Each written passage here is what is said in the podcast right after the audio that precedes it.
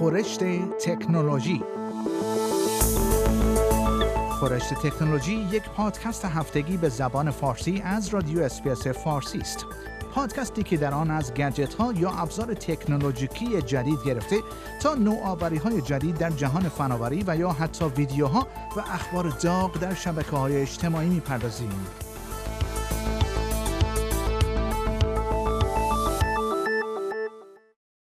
شرکت گوگل تهدید کرده است در صورتی که استرالیا برنامه خود برای مجبور کردن غولهای تکنولوژی برای پرداخت پول در ازای محتوای خبری را اجرا کند، موتور جستجویش را در این کشور از دسترس خارج خواهد کرد. اسکات موریسون نخست وزیر استرالیا به سرعت به این تهدید گوگل واکنش نشان داد و گفت استرالیا مقررات مربوط به چیزهایی که می توانید در این کشور انجام دهید را تعیین می کند. این در پارلمان و دولت ما انجام می شود. این رویارویی حاکی از نقش رهبری استرالیا در جنبشی جهانی است که خواستار کاهش نفوذ قولهای تکنولوژی آمریکا روی عرصه خبر است.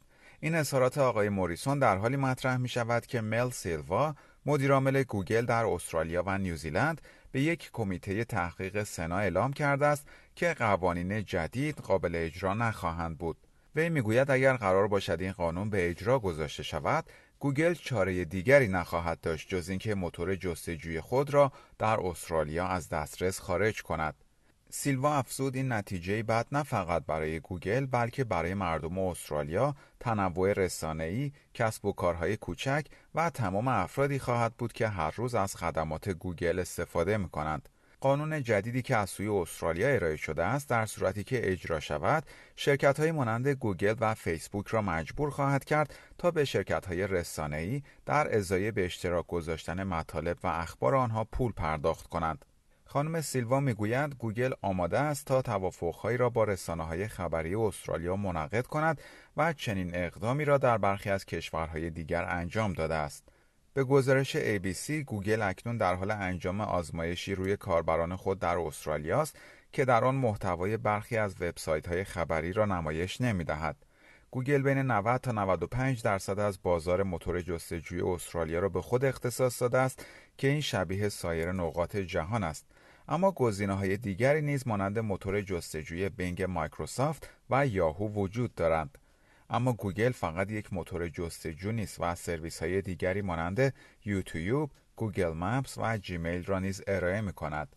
هنوز مشخص نیست اگر این تهدید گوگل اجرا شود این سرویس های گوگل نیز در استرالیا تحت تاثیر قرار خواهند گرفت یا نه ایالت ساوت استرالیا قصد دارد تا به اولین ایالت کشور تبدیل شود که ماهواره خود را در مدار زمین قرار می دهد. اندازه این ماهواره به اندازه یک جعبه cereal خواهد بود و قرار است اوایل سال آینده به فضا پرتاب شود.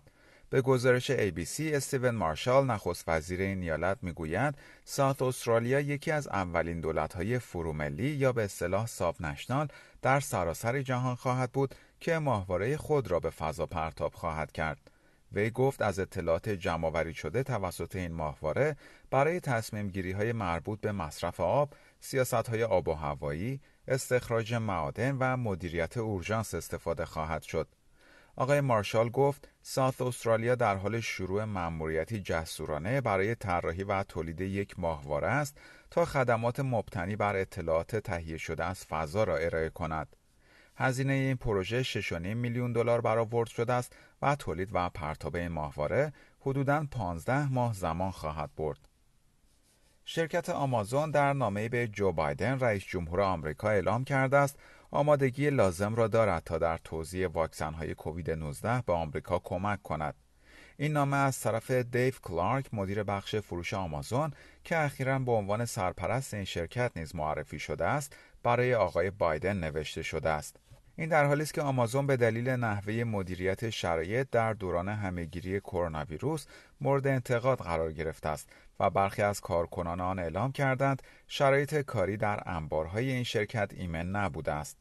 آمازون خواستار این شده است که کارگرانش برای دریافت واکسن کووید 19 در اولویت قرار گیرند. این شرکت قراردادی را با یک شرکت ارائه دهنده خدمات سلامت که نامش اعلام نشده منعقد کرده است تا واکسن کووید 19 را در انبارهای این شرکت در آمریکا به کارگرانش بزند.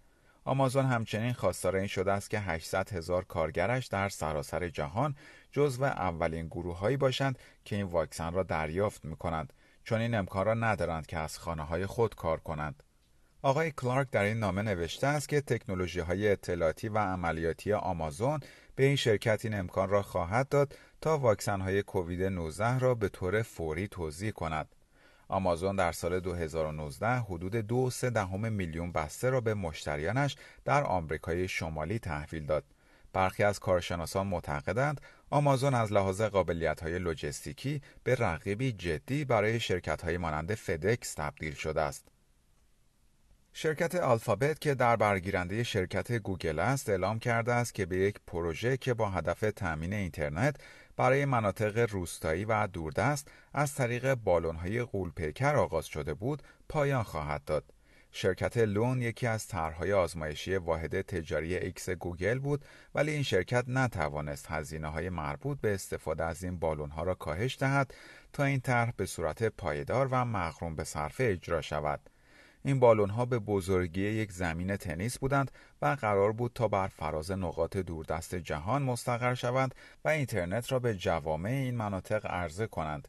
به گزارش بی بی سی آلستر وستگارد رئیس شرکت لون گفت با وجود اینکه شرکایی را پیدا کردیم که علاقمند به همراهی در این طرح بودند ما نتوانستیم راهی پیدا کنیم تا هزینه ها به اندازه کافی کاهش پیدا کنند تا یک کسب و کار پایدار و طولانی مدت راه اندازی شود لون نه سال پیش تأسیس شد ولی برای کسب درآمد از طریق عرضه اینترنت به مناطق روستایی دچار مشکل شد. کارشناسان تکنولوژی می‌گویند یکی از مشکلات لون این بوده است که بسیاری از ساکنان مناطق روستایی توان مالی خرید گوشی های موبایل 4G که برای دسترسی به اینترنت این بالون ها ضروری هستند را نداشتند و یا به طور کلی علاقه به استفاده از اینترنت نداشتند.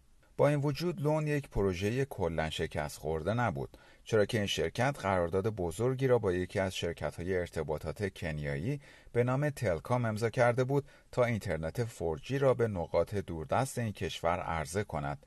در سال 2017 و در پی طوفان ماریا این شرکت به پورتوریکو که زیرساختهای ارتباطات و مخابراتیش ویران شده بود کمک کرد.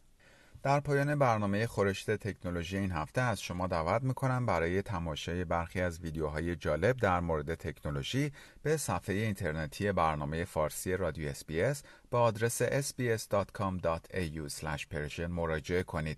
شما همچنین می توانید پادکست های خورشت تکنولوژی را دانلود کنید و در هر زمانی که خواستید آنها را بشنوید.